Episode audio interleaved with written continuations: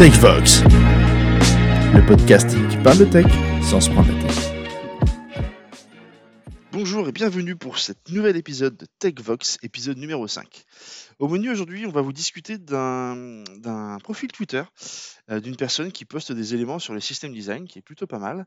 Et on va aussi vous parler d'une vidéo sur euh, REST et en particulier du 8 was, qui est une technique euh, REST tout simplement. Je donnerai plus de détails lors de l'épisode. Je vais peut-être pas m'épancher trop dessus. Je vais avoir le plaisir d'être accompagné aujourd'hui d'Alexandre. Alexandre, qui es-tu et que fais-tu au quotidien? Bonjour, euh, bah, je suis euh, un développeur full stack euh, qui fait partie de l'équipe euh, architecture et expertise euh, au sein de C2S depuis déjà euh, deux ans et demi, bientôt trois. Je suis, je, suis- je fais partie de C2S et au jour le jour, je suis un développeur full stack qui aide les autres quand ils ont des questions sur React et j'interviens aussi sur des API en .NET Core. Formidable. Et moi-même, votre serviteur, donc Emilien, euh, architecte logiciel, architecte cloud chez C2S. Je m'occupe de plein de choses, tout comme Alex, je, je fais partie de domaine expertise. J'interviens auprès de nos collègues euh, lorsqu'ils ont besoin ou sur les inventes et tout ça. Euh, vous l'aurez noté, aujourd'hui, nous ne sommes que deux. Il n'y aura qu'Alex et moi. Vacances oblige, pas mal de nos collègues sont en congé. On espère qu'ils, passent de bonnes vacances. Ce serait bientôt notre tour, donc on a hâte, Alex et moi, d'y aller aussi. Et du coup, vous n'aurez affaire qu'à nous deux pour aujourd'hui. C'est aussi pour ça que le nombre de sujets est un peu moins grand que d'habitude. Alex, est-ce que tu veux que je te laisse la parole avant qu'on commence? Euh, non, non, mais euh, je suis prêt d'être en vacances aussi euh, dès ce soir. Allez, c'est parti. Premier sujet du jour, c'est un profil Twitter, celui de Alex Xu. Alors, je ne sais pas si je le dis correctement. hein, je- J'espère que s'il nous entend un jour, il ne m'en voudra pas. Euh, on vous mettra le lien dans, la bio de l'épisode. En fait, ce monsieur a, a écrit un livre euh, qui s'appelle System Design Interview, donc pour tout ce qui est euh, entretien de- d'embauche lorsqu'on vous demande de faire de la conception de système. Et suite à ce livre qu'il a sorti en 2020, si je ne m'abuse, ou 2021, j'ai un doute là, il poste de temps en temps sur son flux Twitter des images accompagnées d'explications sur des, des patterns, des manières de faire en termes de design system, system design, pardon. Euh, et on en a sélectionné quelques-uns parce qu'il poste mine de rien assez fréquemment directement. Et son contenu est extrêmement bien fait puisqu'il est synthétique, il présente toujours deux choses, il explique les pros et les contres de l'un ou de l'autre. Et c'est relativement très très clair. Alex, est-ce que tu avais. Je t'avais envoyé les liens, est-ce que tu as eu le temps d'aller les voir toi? Oui, je les ai regardés, donc c'est vrai qu'ils sont, ils sont pratiques parce qu'en fait, on comprend tout de suite l'idée, euh, enfin, ce qu'il dé- ce qu'il décrit. Il décrit des choses euh, très techniques, des concepts euh, assez complexes parfois à comprendre, euh, notamment celui sur l'orchestration et la chorégraphie dans les microservices. Et euh, celui- celui-là m'a particulièrement plu parce qu'on voit vraiment la, la- les deux, euh, les deux approches euh, qui sont complètement différentes et avec aussi les, les, les, les pour et les contre. euh, avec une Ouais. description claire, oui. Alors pour, pour nos auditeurs, le- ce dont parle Alex, c'est un. Bon, on vous mettra le lien du coup du, du, du fil Twitter en particulier. C'est un- une description de la différence entre le, le modèle de chorégraphie et le modèle d'orchestration au niveau des microservices. Je vais essayer de schématiser. euh, le modèle d'orchestration, c'est quand on a un- une entité logicielle qui se charge de communiquer avec tous les sous-services dont elle a besoin. Par exemple, sur un, un e-commerce, vous faites un, un règlement, vous avez un, un process qui à ce moment-là va aller appeler la banque pour valider que le règlement est bon. Une fois que le règlement est bon, il va aller décrémenter le stock sur un autre service, un service de stock. Une fois que le service de stock a décrémenté le contenu, il va aller faire un, appel au service de gestion des livraisons pour euh, prendre rendez-vous avec un chauffeur, envoyer le colis par exemple. Et une fois que ça va être fait, il va pouvoir euh, faire appel au service d'emailing pour envoyer un mail au client euh, et lui dire du coup bah, c'est bon, ta commande est prête, euh, vas-y bonhomme, euh, tu, vas attends-toi recevoir ton colis tout simplement. Donc dans le modèle orchestrateur, c'est juste un- une entité logicielle, un process en fait, qui va se charger d'appeler tous les sous-process. Là où dans le modèle chorégraphie, à l'inverse, c'est chaque service qui va se charger d'appeler chaque autre service en fonction des événements. Donc typiquement, dès que l'élément euh, paiement a été effectué, c'est la brique de paiement qui va aller appeler le stock en lui disant tiens c'est bon, là tel règlement a été effectué, débrouille-toi derrière pour décrémenter ton stock et aller plus loin. À ce moment-là, la brique de stock va décrémenter son stock. et Une fois qu'elle a fini, elle pourra dire à la brique de livraison bah, c'est bon, vas-y, commande un, envoi par chauffeur pour, euh, cette livraison. Et dès que la brique de livraison est terminée, c'est elle qui a rappelé l'API de- d'email. Les deux, en fait, vont permettre d'obtenir le même résultat, mais d'une manière totalement différente, avec des pour et des contre. Et c'est un choix que nous, on est amené à faire en tant qu'expert quand on, quand on conçoit un système. Donc c'est pour ça qu'il en parle sur son, son flux Twitter. Derrière, il, décrit les, deux, les deux approches avec les, les pros et les cons, enfin les, les, avantages et les inconvénients de, de chaque approche. Euh, donc c'est vachement, enfin c'est très clair, c'est ce qu'il ce ce qu'il explique. C'est vachement simple à, à visualiser quand on a quand on a le schéma et en dessous il nous, il nous décrit ce, qu'il fait. Euh, après c'est quelqu'un qui a de l'expérience que quand on regarde son profil il a travaillé chez Apple, euh, Oracle et, Twitter donc c'est des petites oui, boîtes. Oui c'est pas un débutant. Euh, voilà, ouais oui. Et bah, c'est pas étonnant qu'ils ont des qu'ils aient des, des profils euh, de très haute technicité. ce genre de profil. Et après, ce que j'aime bien, c'est qu'il y a des choses euh, assez complexes pour le coup. Je vois, je vois, il y avait un, un post sur la déduplication massive d'URL. Euh, comme on faisait en fait Google pour, euh, pour avoir du scale lorsqu'il scanne les URL, les, enfin, différents sites web, et pas tomber sur un, élément euh, dupliqué, donc pas scanner deux fois en fait les sites. Mais il y a aussi des éléments un peu plus, plus terre à terre où on revient côté serveur pour expliquer typiquement quelle est la différence entre la virtualisation et la conteneurisation. En fait, sur quelle brique ça joue et, et, pourquoi est-ce que l'un a l'avantage par rapport à l'autre ou inversement. Donc j'aime bien son fil Twitter, c'est assez simple, concis, et puis c'est relativement accessible, je trouve. Moi, je me suis abonné. ah, D'ailleurs, à ce propos, j'ai vu qu'il y avait une, euh, une newsletter. Donc, il doit. Je suis pas inscrit, il faudrait que je le fasse, remarque. Il doit envoyer, je pense, une fois par semaine ou par mois des, des éléments sur, euh, sur ça. Et, si j'arrive à trouver le temps, je pense qu'un de ces quatre, j'achèterai son bouquin pour voir ce que ça vaut, euh, pour voir ce qu'il ce met dedans. Et j'hésiterai pas à te le passer, Alex, t'inquiète pas. Avec plaisir. Quelque chose d'autre à rajouter, Alex? Non, non, bah, j'ai hâte de voir ces prochains, ces prochains ça marche. Allez, on passe au sujet 2. Euh, le sujet 2, on l'aborde parce qu'on a vu euh, une vidéo, alors je ne sais plus quelle était la conférence, ça devait être Devox, je crois, euh, une vidéo de Julien Topsu qui hum, expliquait comment écrire des API web orientés métier. Et en particulier dans son dans cette vidéo, donc on vous mettra le en description, dans cette vidéo, il présentait un pattern qui est le A to As. Ah, bon, je ne sais pas si ça se prononce réellement comme ça, mais euh, c'est l'hypermédia at the engine of application state. Et l'idée de ce pattern, c'est de faire en sorte que ce soit votre API qui donne les indications à votre front, donc en l'occurrence une application React dans sa vidéo, euh, pour savoir ce que l'application a le droit de faire. Typiquement, elle renvoie des liens pour dire ok, tu peux faire telle recherche ou alors tu peux faire telle action post-put sur sur l'API. Et en fait, ça permet d'avoir une API qui est orientée métier parce qu'elle drive le front sur les possibilités d'action-réaction du front. Et euh, en fait, la, donc la, conférence qu'il fait, c'est euh, il fait une critique un petit peu de l'utilisation de REST euh, dans les dans les API pour introduire son le, les hypermédias, enfin l'hypermédia control, qui a qui a un, un principe qui a été décrit par euh, Roy Fielding qui a euh, qui a fait des définitions euh, de la de l'approche REST des API. C'est quelqu'un qui a, qui a travaillé dessus. Je, je pense que c'est lui qui l'a conçu même. Il avait fait une thèse sur l'approche REST. Je sais pas si c'est lui qui était à l'origine de tout, mais il avait fait une thèse sur ça. Mais donc c'est quelqu'un de, de, connu dans le, dans le domaine et il part du, du d'un besoin aussi, enfin une logique, c'est que quand on fait souvent des, implémentations de, projets avec du front et du back, euh, souvent on se retrouve avec du code métier dans le front.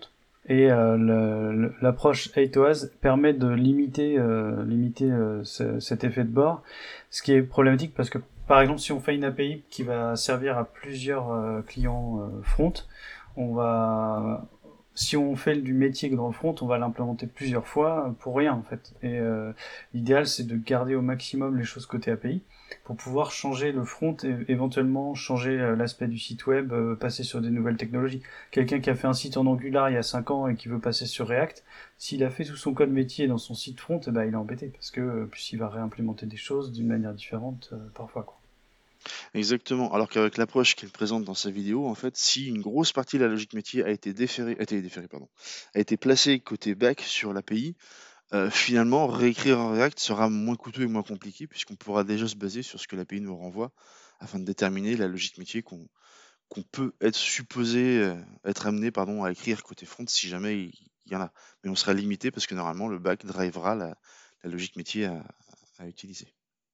Et même sans aller jusqu'à utiliser l'hypermédia, donc le, le, le dans la, conférence, il, dit aussi des principes REST euh, qui sont un petit peu des urban légendes, on va dire. Euh, le, fait, par exemple, de ne pas utiliser de verbe dans, les, dans, les, dans les routes. Euh, donc, il détruit un peu ce, mythe euh, en expliquant que c'est pas un des principes de REST. En fait, on, en REST, on n'est pas censé contredire les verbes qu'on utilise. Par exemple, faire un get euh, dans, avoir un get dans la route et utiliser le verbe post, comme on l'a vu sur certains projets slash get euh, mes informations alors que tu fais un post derrière pour les obtenir. Voilà, exactement. Euh, oui, parce que ton URL doit être autosuffisante pour savoir sur quelle ressource tu tapes. Mhm. Donc tu n'as pas besoin d'indiquer euh, si ça va être un get ou... Oui, ok, j'ai compris ce que tu veux dire. Mais le, et le, donc le, le principe de HeadOAS, euh, moi j'ai vraiment envie de le mettre en place sur un projet, je l'ai pas encore fait, toi, tu l'as fait, mais quand j'ai vu sa, conférence, en fait, je, je trouvais que ça avait vraiment du sens dans tout ce qui va être workflow euh, et navigation utilisateur avec des étapes. Euh, ça permet vraiment de garder la, main sur ce que va faire l'utilisateur. Et à un moment il, décrit que il dit euh, le, risque quand on fait du REST c'est d'avoir des API anémiques dans le sens où euh, on va avoir euh, quasiment aucun contrôle sur ce que les, gens font de notre API. Et c'est-à-dire que là, en, gros, toutes nos, toutes nos, tous nos appels, quelqu'un qui arriverait sur le, site et qui, qui, verrait un petit peu les objets qu'on utilise, il pourrait faire ce qu'il veut de l'API limite sans, sans contrôle, c'est-à-dire qu'il pourrait créer un objet, le dupliquer, etc. Euh, faire tout, et faire le workflow dans le mauvais ordre par exemple. Et le fait de le contrôler euh, côté back, c'est-à-dire que si on a une première étape dans un workflow, l'URL de la deuxième étape euh, n'existe pas encore tant qu'on n'a pas fait la première. Et on peut l'indiquer à l'utilisateur justement grâce au retour à Etoaz pour le diriger sur le workflow à suivre. Et donc l'utilisateur arrive, il va faire une première action. Si dans le workflow il y a une deuxième étape, bah, l'API va lui renvoyer l'URL de la deuxième étape qui n'existe pas encore s'il n'a pas fait la première. Et ça permet de faire un contrôle vraiment sur le workflow côté back. Alors que euh, la plupart du temps, en fait, quand on fait des tes workflows, euh, ça va être le, le, le, front qui va qui va faire le contrôle et il y a même parfois des on va avoir des, des IHM où on a juste un onglet qui est désactivé. Il suffit euh, dans le HTML de d'enlever le disable sur un élément et on peut complètement casser le, le principe du, du métier euh, derrière. Quoi. Alors que là, effectivement, enfin, tu disais, on l'a implémenté pour un, client, c'est Bouygues Télécom qui, dans ses, dans normes de développement, l'impose, et c'est une très bonne chose d'ailleurs. Euh, et là, effectivement, si jamais toi, côté front, nous, enfin, en tout cas, de la manière dont on l'a fait, nous, côté front, si on ne reçoit pas euh, le lien ETOAS, donc une action en particulier euh, pour effectuer un delete ou un post, à ce moment-là, clairement, il n'y a pas de disable sur le bouton, il est juste carrément oublié en fait. Et si jamais un développeur oublie d'enlever le bouton ou oublie de mettre un disable, vu qu'on n'a pas reçu d'URL de la part du back, en cliquant dessus, il aura l'appel qui sera fait sera sur une URL vide, donc il ne donnera rien. On est assuré que même avec un oubli du développeur, au final, euh, il n'y aura pas de mauvaise action effectuée par le front. Ça n'empêche que côté back, il faut quand même vérifier les éléments qu'on reçoit, parce que quelqu'un pourrait être mal intentionné et faire des appels désordonnés. Mais côté front, déjà, ça nous permet d'enlever toute une partie des, problématiques qui pourraient être liées à un mauvais, mauvais comment dire, un mauvais, euh, usage en fait de l'API, tout simplement. Et le gros avantage aussi qu'il qui présente dans sa vidéo, c'est que quand on fait ça, vu que les routes sont pas contenues dans le front, euh, on peut faire des modifications dans l'API euh, sans avoir à modifier le front. Euh, par exemple, si jamais on change un, un verbe euh, ou qu'on a une appellation qui est pas bonne dans une de nos routes, vu que les routes sont envoyées par l'API au départ, eh ben, ça permet de, de ça permet de, de gérer les routes sans que le front les connaisse et euh, vraiment faire toutes les modifications qu'on veut faire de côté API. On, pourrait même imaginer une, euh, un front qui ferait un appel euh, donne-moi les routes, les actions auxquelles j'ai droit, et l'API lui renverrait les, actions auxquelles il a droit au départ du chemin du cheminement de l'utilisateur, et ensuite il recevrait la, la, suite des routes. et au départ, le front ne connaîtrait rien. Et c'est marrant ce que tu dis parce que c'est exactement ce qu'on a vécu. Sur le projet où je suis là, on s'est retrouvé à un moment donné entre le front et le back, le, tech lead pardon, côté back m'a appelé en me disant écoute, ça te dérange si on change l'URL parce que ça lui allait pas. Enfin, il y avait un identifiant qui était mal placé en fait dans l'URL et il avait raison d'ailleurs. Euh, donc on l'a fait et côté front, c'est passé crème en fait. Personne l'a vu, euh, ça s'est fait tout seul techniquement et c'était juste génial pour le coup. Et en plus, ça enlève pas mal de code côté front parce que ça veut dire qu'on n'a pas à gérer les ID. Euh, si euh, il y a des ID qui sont dans les routes, ils sont déjà placés au bon, aux bons endroits euh, éventuellement par le par le back dans, dans certains cas. Il y, a, y a certaines notions même que le, le front n'aurait même pas besoin de connaître. Imaginons qu'on ait des enums sur un état en base. sur, sur quelque chose, on pourrait avoir l'enum dans, dans le back, mais, mais qui n'existe même pas dans le front en fait. Ce qui enlève vraiment énormément de code. Alors, par contre, sur les ID, c'est un, bon point, tu vois, j'y pensais pas. On s'est retrouvé dans une situation euh, bâtarde, façon de dire, dans le sens où euh, euh, c'est vrai que d'habitude, par exemple, tu arrives sur une ressource, tu vas aller voir le détail, et ben, tu te retrouves dans l'URL à avoir ma ressource slash l'identifiant de la ressource. Et là, vu qu'on était vraiment à 100% décorrélé de, l'identifiant de la ressource, vu qu'on n'est pas censé reconstruire les URL, initialement, on mettait le GUID en fait de la ressource, l'identifiant unique dans l'URL, et au rechargement de la page, on se trouve embêté parce qu'il fallait qu'on reconstruise nous manuellement l'URL de la ressource. Donc pour bypasser ce problème-là, en fait, ce qu'on a fait, c'est que les liens A contiennent souvent, enfin en tout cas nous tout le temps, mais souvent un, lien qu'on appelle self qui correspond à l'URL de la ressource que tu es en train de consulter là. Et ce qu'on a fait, c'est que cette URL de ressource, on l'a tokenifiée, en fait, on l'a transformée en base 64 puis encodée euh, avec le encode component. Et c'est ça qu'on met dans l'URL en fait. Ce qui fait que quand on recharge la page avec F5, ben, on l'a déjà directement dans l'URL, enfin dans notre URL de navigateur, on a l'URL de la ressource de l'API derrière. Et on est sûr de ne pas se viander, on est sûr de ne pas, de pas faire une, connerie pardon, à la reconstruction de l'URL qui nous permet d'aller lire les données sur l'API REST. Et donc quand vous faites un rechargement avec ce, cet ID que vous avez dans votre URL, vous pouvez récupérer les actions en cours, enfin pour la page donnée, c'est ça? Exactement. Alors c'est, on, l'a pas forcément fait avec l'action parce que ça pouvait être euh, compliqué, mais on le fait toujours avec le lien. Enfin nous en tout cas, on s'est forcé à toujours le faire avec le lien self, ce qui fait que quand on arrive sur une page, en fait, nativement, on va aller lire la ressource sur laquelle on va intervenir, et automatiquement, dès que tu reçois la ressource, tu reçois les liens et les actions qui vont avec, en fait. Donc on est sûr de toujours être à jour euh, euh, correctement.